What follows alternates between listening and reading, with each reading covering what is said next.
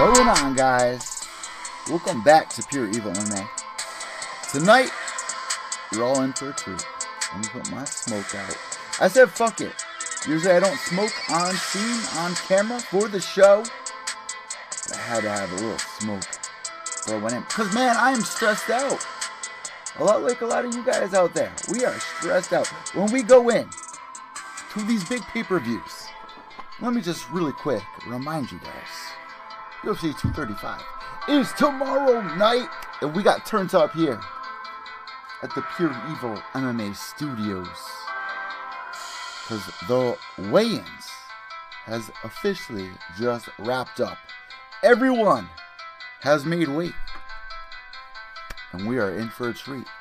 So let's cut the music.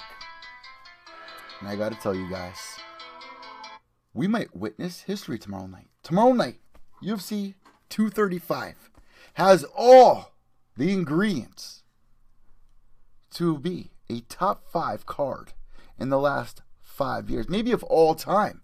It does have the ingredients to be a top five pay per view card of all time because, well, a lot of you guys out there make me say, well, Ed, you know what? I don't think it's going to do that well in pay per view sales. That's not what I'm talking about. The competition, the storylines, for the people out there that are following along with the storylines that have been going on, for the people out there that have been sleeping on the other fights on this card, like Cody No Love versus Pedro Munoz. Johnny Walker is on this. This card is absolutely stacked. But we are not here to talk about that. A matter of fact, I will be doing my prediction show tomorrow morning. The predictions at pureevilmma.com will be up tomorrow morning. So go check it out, pureevilmma.com. We got about five other writers writing for us right now, so I'm really excited about that. But tonight we are here to have fun. This is an exciting time. I don't want to waste your time talking about the fights. I want to pump you up tomorrow morning. Because right now we're all at the edge of our seats. We're all anxious. So let's just kind of sit back and enjoy what we've been able to witness in the past week. Because a lot has happened. And the one place I like to go, and they throw in a, a little bit of comedy along with it, is Reddit. The MMA Reddit is one of the funniest places I've ever been. It's brought, it's brought so much joy. It's brought happiness to my face. And if you're an MMA fan, you're probably an MMA fan. If basically every sport fan is a sport fan for one reason. We all have shitty lives. Maybe not all of us, but even people with a lot of money can be a little depressed. Maybe even more depressed than what some other people are. But the point being, we're all laying in the gutter. But some of us enjoy looking at the sky. I saw that line from somebody, by the way. Us looking at the sky is us tuning into MMA. Us watching these big cards. The moments that get us to the edge of our seat. Now, you guys might be like, oh, well, Jon Jones versus Anthony Smith, that's kind of just like, you know, a, a WTF fight. No. No, man, you are so wrong. You couldn't be more wrong. Maybe you didn't see Luke Rockhold versus Michael Bisping because people were saying the same thing about that. Maybe you people did not see Ronda Rousey versus Holly Holm. Maybe you people did not see GSP versus Matt Serra because it's these kind of fights that make history. Now, I interviewed Anthony Smith, and I'm not going to spend too much time on this because I will talk about it tomorrow. So subscribe down below here on Periscope, iTunes, Podbean, Stitcher, Spotify, YouTube, wherever you're tuning in right now to watch this. I will be doing a, a prediction show followed by a recap show. Um, matter of fact, I'm going to be doing a fight companion tomorrow as well for UFC 235. So I'm very excited about that. You can find the links at pureevilmma.com. But I, inf- I, I interviewed Anthony Smith about three, four years ago. Nobody cared. Nobody gave a shit. I interviewed Colby Covington three, four years ago. Nobody gave a shit. I interviewed Germaine de Randamie before her title fight against Holly Holm. Nobody gave a shit. And I know that kind of backfired. A lot of people end up hating uh, Germaine, which she, she doesn't deserve. It was up to the ref. In my eyes, I may be a little biased. Throw that at me. Comment down below if I'm being biased. She didn't deserve that. It was up to the ref to uh, step in and uh, break that up. But my point being, it's these kind of fights that become legendary. When somebody who is completely counted out, somebody like Anthony Smith, and we heard it from Jon Jones. I want to try something new. I want to show you guys something that I've been working on. You're undermining Anthony Smith. That sounds pretty familiar to somebody named Luke Rockhold, who said the same thing about Michael Bisping fight. Oh, I've been working on this kick. I can't wait to show you guys. And he gets knocked out. Now, if you did, before I move on with the Reddit review, if you guys did just tune into the weigh-in show, like I said, I, I am happy that everybody made weight. But if you think for a split second that those boos from the fans in the audience made any impact on Jon Jones, you're out of your mind. Waste that energy. If anything, you're firing up more.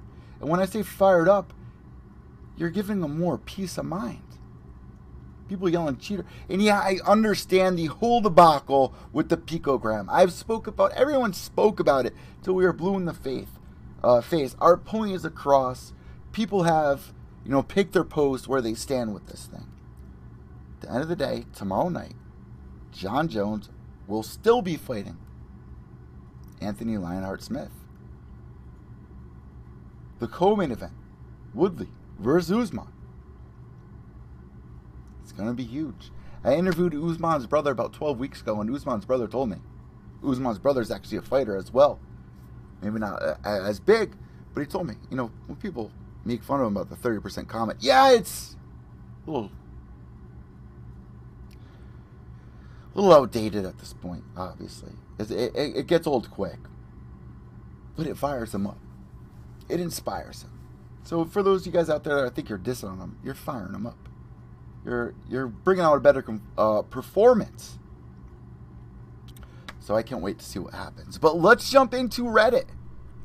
Let's jump into the meat and potatoes of things, like I enjoy saying. But first, before we do that, make sure to subscribe down below.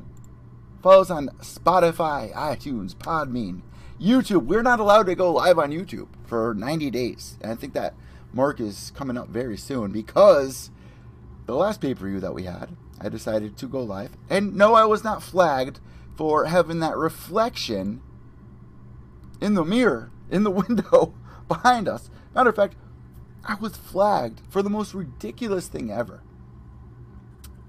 A commercial played on my phone while I was playing copyright free music. And I got flagged for a YouTube ad. Like, it makes no sense. PewDiePie is getting flagged. Drama Alert is getting flagged. YouTube is going down the drains, in my opinion. They need to figure that entire situation out. But uh, make sure to subscribe down below. Leave us a thumbs up if you enjoy this podcast. Check out our interviews, but let's not waste any more time. Let's jump right over to the Reddit. All right, here we go. Let's let's dive in. Let's dive in. Since this is not the MMA meme review, which you know half the show is an MMA meme review. But let's jump into the actual Reddit side of things, the actual news stories that have been going around, because there has been a lot going around that people have been asking me to uh, discuss. I haven't been able to do a podcast uh, discussing a lot of the headlines going on. I did have Brian Miner on the show, I had Jillian Robertson on the show, and I am going to be going back to the original format of Pure Evil MMA, where I have guests on, I talk about the latest news, but I thought tonight it was just a perfect idea to do an MMA Reddit review, discuss some memes. So I hope you guys are enjoying this. Fortunately, I can't upload that first part to iTunes, so let's jump into the MMA Reddit news review. Let's jump over there. Here we go. Let's see. And obviously, tomorrow UFC 235 is going down. All right, first, what the fuck just happened? All right, Cody Garbrandt. You know what? Should I zoom in a little bit for you guys? Zoom in just a wee bit, if you, so you guys can uh, read this a little bit better. Uh, Cody Garbrandt. This is a quote from Cody Garbrandt for those of you guys listening to the audio. After the first TJ loss, I thought, man, I'm going to have a GSP career. Lose, come back, and win a title. I got beat again, and I was like, damn, I'm going to have a DC career. He got beat twice by Jones. Now he's a double champion. You've got to have light at the end of the tunnel. I don't know about that, Cody. I don't know. I, I love the inspiration. I, lo- I love the positive energy. I love the message there. I don't think that defines you though. That uh, the TJ fight, man. Like, here's the thing about the, the oh, man. Here's the thing about the TJ fight. I th- I honestly thought Cody. No, I actually have his book behind me. I thought that Cody No Love was gonna be a staple. I thought he was gonna be a defending champion for quite some time. He gets to the TJ Dillashaw fight. And if you guys go back to that fight and remember that first round, I was like, oh shit, this this is some next level competition. Cody No Love really is the real deal. And if you guys remember, before that, going back before the first round, they had an entire season of The Ultimate Fighter. Cody choked out TJ on that season. There was a lot of beef. At the end of the first round in the actual fight, Cody looks across the cage at TJ, and TJ was almost finished at the end of that first round. And he goes, It's not going past the second. And it didn't go past the second round. TJ caught Cody with a nasty high kick, dropped him. I was like, wow. Well, all right. In the next fight, I do see Cody finishing TJ. Was not the case. And I think this is really sad that people are sleeping on tomorrow night's fight with Cody No Following this guy's fight career, here's the issue. Let's get real. Here's the issue. When he came into the UFC, we followed him through through his debut. I think it was at UFC 189. He walks out with uh, little Maddox Maple. Uh, he he gets a couple of amazing knockouts. UFC 202, McGregor vs. Diaz 2. He goes in there, gets a knockout in a matter of seconds. I'll never forget how happy I was.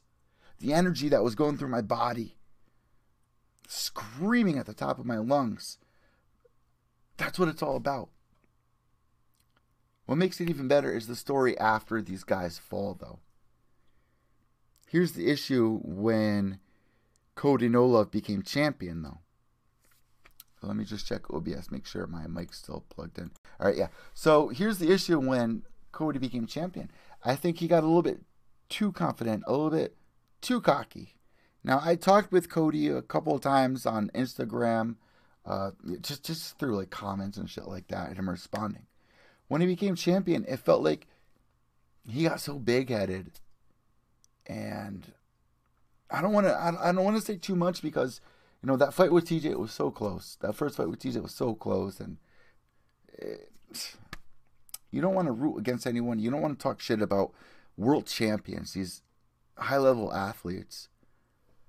But there was something that definitely changed. I don't know exactly what it was. We can say it was ego, but I don't know exactly what it was. Something changed with Cody. And I think that was his biggest fall. And I think with this tweet, with this quote, he's he's thinking too deep in it. Don't compare yourself with somebody else's life or career.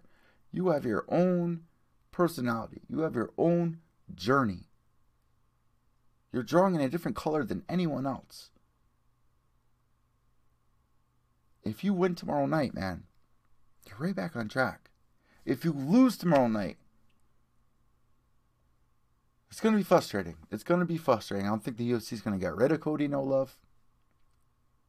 I, I really can't see them getting rid of Cody. Even if he loses the next fight and the fight after, I do not see them leaving him. And I don't know how many fights he has left on his contract. I just I just don't see it. I still think this guy has potential to be champion. Once again, I really do. So we'll see what happens tomorrow night. But uh the question is, if he wins tomorrow night, does he get the title shot next? I don't, I don't, I don't think so. But he's definitely in the talks of getting that title shot. But with with this comment, I understand where he's coming from. Don't worry about all that though. Don't worry about all that. Do your own thing, bro. And he knows that. He already knows that. Let's go down a little bit. Max, all right, this was huge news this week. Max Holloway versus Dustin Poirier 2 for the interim lightweight title. Kind of weird, right? Max Holloway moving up. Big step up, right? This is big. I mean, Max Holloway he came into the UFC very young. He's been in this weight division for some time now. Obviously, your body is, is going to grow. It's going to get to a time where it's going to be harder and harder to cut weight, to make 145 pounds. But he looks phenomenal. It's not like the Conor McGregor effect where he was taking guy after guy out, but looked like a zombie. He, he looked awful when he was getting down to 145 pounds to the point where his coaches, his team was all saying, We don't want to see you get like that again. You're making weight, you're winning, you're making history. But it wasn't until UFC 205 till we saw the actual level Conor is at. The we weren't seeing a depleted Conor McGregor. We could say the same thing about Cowboy. There's a couple of fighters that look better at a higher weight class. Now there's pros and cons, and I've talked to a lot of fighters about this. I spoke to my co-host James McSweeney, who was on season 10 Ultimate Fighter, UFC vet. He went down from heavyweight to light heavyweight. Goldberg, Rogan, they're all saying he looked better. There's pros and cons. Max Holloway moving up against Dustin Diamond, man.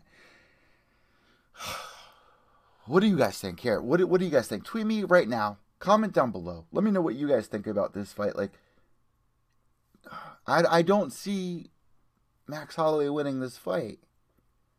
I uh, if I can put a percent on it, I say sixty percent for Dustin. And, and, honestly, in my in my mind, it's more than that. But I can I could Dust Dustin uh, Max Holloway definitely has a great chance of winning. I I, I could see Max uh, being a, a very competitive fight for Dustin. I just see Dustin winning this fight though. As for the interim part about it, like we were discussing in the meme review, what the fuck is an interim title nowadays? It doesn't mean much. It doesn't stand for much. It doesn't have much weight upon its name. It means nothing. It's a joke. Look how Michael Bisping was talking to Colby Covington when he won the title. Look how people were treating Tony Ferguson when he won the interim title. These guys that are going in there, putting their blood, sweat, and tears since they were little kids to one day hope to hold that UFC gold. And they finally get the chance to do it. And yet you have the entire organization, you have entire you, you have the entire community, most of the entire community of MMA fans, which are brutal, like every other sport, talking down and making them feel like it's worthless to the point where the interim title has now become worthless. Not just because of that, but because the UFC is now stripping interim titles. They're granting them to make money for themselves, and the guys who get them, who get the win and are granted the interim title, are stripped from it after they get the paycheck at corporate. And it makes these fighters look like idiots. So no wonder why Tony Ferguson didn't want this fight. But this is, without a doubt, this is a, an amazing fight. It's kind of weird though. Like Max Holloway, it's not like he's going to be the double champ. Like, what do you call him if he wins the interim title? He's the featherweight and the interim lightweight. Like, it, it like what does that mean? You know what I mean? Like,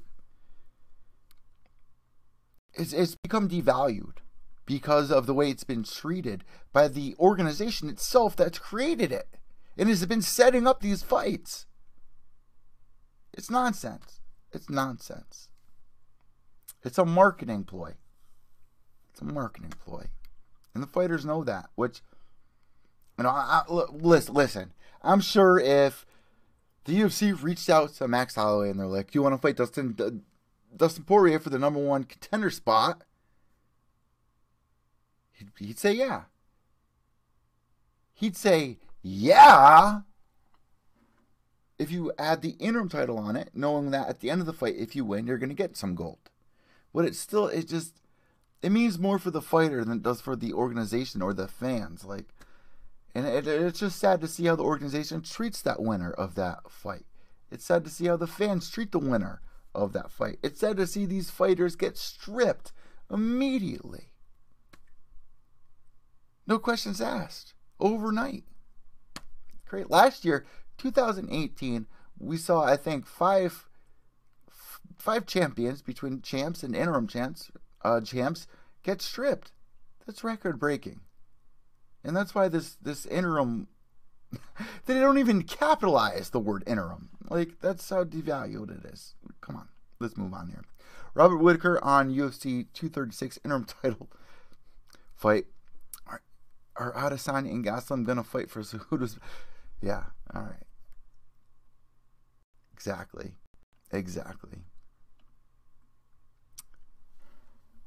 Ah, you guys saw this. I don't even want to discuss it. Jeremy Stephens says he felt suicidal in high school, and the feel this is serious, and the feeling returned after his loss to Jose Aldo. Says Eric Del Fierro saved his life by enrolling him into the mental health classes. We saw a similar situation when GSP lost to Matt Serra. A lot of fighters will go to uh, I forgot exactly what they call it. It's not called mental health. Class. I guess it is, but it's like uh, athlete therapy, athlete. Uh, what can I think of what the actual name of it is? But it, it's it's it's uh, it's like yoga in a way where you're you're trying to get your mind right, trying to get a grip on things a little bit better. I guess you could say mental health classes, and that's sad to see, man. Jeremy Stephens doesn't deserve that. He's been in the UFC for how long now? Losing a, a legend like Jose Aldo, that's making you depressed? I hate seeing that, man. And uh, I think a lot of people give Jeremy Stephens a lot of shit after he became a meme. With I even saw this on Christmas shirts. I bought I bought my ex girlfriend uh, a shirt that said it, who the fuck is that guy? Everyone says it. It's it's getting beaten and old now, but it's stuck with Jeremy Stephens since it happened at the UFC 205 or was it UFC 205 presser? It's just sad, man. It's sad to see how these fighters are treated by fans, and we, we can even go back to for a lot of these guys. They need to realize this is in every sport. Uh, you look at baseball. Look at Roger Maris a guy who played for the New York Yankees next to Mickey Mantle, uh, right after Joe DiMaggio, chasing after the home run record of Babe Ruth. Now, I'm here on the East Coast. I'm from Connecticut. I'm Italian. This was my grown up. I heard these stories as a kid. And I did my research. I watched the videos. I saw the movie 61, which put it down perfectly. And let me get right to the point here. Back in 1961, when Roger Maris was chasing for that record, to beat Babe Ruth in home runs, trying to reach 61 home runs. You had fans in the stands grabbing their chair, throwing it at Roger Maris. He was harassed. His family was harassed and threatened to be killed while he was away from home traveling with the team. This guy went through hell. Then it got to the point when Mickey Mantle got injured that year and had to pull out. And he was neck and neck. I'll never forget these stories when I was growing up from my grandma and uh, my grandfather. Like, and, it's why these moments, like with Conor McGregor, were so big uh, at MSG and, and seeing what he's able to do. That those were the moments I'm going to share with my grandchildren, overcoming adversity and. But but my point being really quick. I'm sorry for getting off track there. Every athlete that's trying to do something special and take on a legend and sometimes you fall backwards. But as long as you still have a chance to move forward,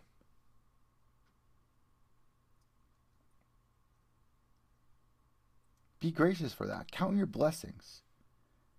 I can only imagine how hard it is. It's easy for me to say, but I can only imagine how hard it is for Jeremy Stephens, and I know how brutal fans are.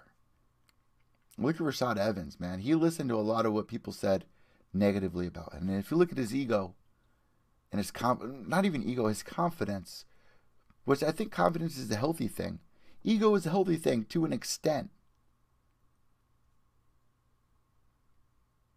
Look at him on season 10, Rashad Evans, the Ultimate Fighter, the high place he was. Fast forward and look at where his ego was and his mindset was when he felt like his team was betraying him. And they had Jon Jones go in there to fight him. And his team that he's been with for years wasn't there in his corner, but they were in the corner of this new guy that they put their energy into. Imagine how crushing that was. To come full circle with this, there was a picture released on the embeddeds this week of Rashad Evans with his arm around Jon Jones. Everything passes, man. Everything. No matter what you're going through.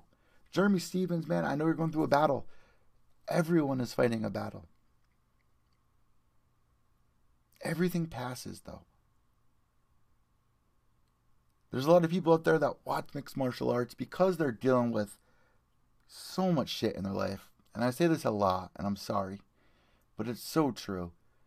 Whether your boss is yelling at you, whether your girlfriend broke up with you, whether whether you got home after a long day of work and you step in dog shit walking in the door. like everyone's going through struggles. And it's amazing to unite for these fights like we have tomorrow night, UFC 235. For Jeremy Stephens, it's amazing that you went through this, yeah, but tomorrow night, you can put that behind you. Go in there and feel alive again. Win or lose. There's no, I can't even imagine how amazing that must feel for Jeremy Stephens to step inside the octagon and feel that redemption. Whether he wins or loses against Zabit, in my quick pick, I have Jeremy winning against Zabit. I know a lot of you guys are going, uh, really? Yes. That's what life's about. That's what life's about. So uh, that that's a hard thing to read, but uh, hope you guys understand where I'm coming from there. And yeah, it's healthy. Like I'd rather Jeremy Stephens talk about this than if he's feeling that and he's feeling these upsetting thoughts to shove them inside. We see this a lot with you know comedians. There was a lot that happened this week with Brody Stevens. If you guys follow along with a lot of the MMA podcasts that I follow along with, I'm sure you heard a lot about it. And you know who Brody Stevens is. It's better to talk about it. And I'm happy that he went to go get help. But here he is tomorrow night. The haters aren't going anywhere. Haters will be there no matter what you're doing no matter what sport you're in, no matter where you work, no matter what high school you go to. There's haters everywhere, and there's haters everywhere. It's just something we need to learn to deal with, and I'm just happy that he got help. Let me move on. I know I spent a little bit long, a little too much time on there, but uh, I'm happy I said that. All right, Anthony Smith on Luke Rockhold's call out. If I was Luke Rockhold with the chin he has, I wouldn't be saying shit about anybody. You're not winning. You're not even looking good. You're not even being competitive. Now, here's the thing a lot of fighters feel the pressure to talk shit this day and age. The last couple of years, it's really turned into the WWE. Whether the diehard fans like it or not, it's the truth the new fans coming in, they want to see characters. They want to see. That's it. They want to see characters. You're still tuning into a TV like you did when you were a little kid, when you watched Hulk Hogan, when you watched whatever show you did. What got you interested was the characters. In fighting, you look at Muhammad Ali. What made him so big? The shit talking. You look at Conor McGregor. What made him so big? The shit talking and winning. Yeah. My point being, um, that's probably the tenth time I said it this time on on this on this broadcast, but it's it's it's the truth. My point here is, fighters feel a pressure now to talk shit, and you look at people like James Vick, who was talking mad shit before he had the fight with Justin Gaethje. Goes in there, gets knocked out, and then people jump on his back. Oh, you shouldn't have been talking shit. You're, what the fuck do you mean I shouldn't be talking? You guys want that. My company told me to promote this way.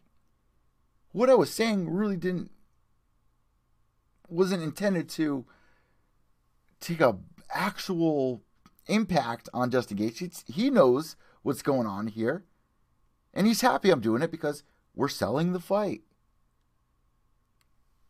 That's exactly what we see here with Anthony Smith responding to Luke Rockhold.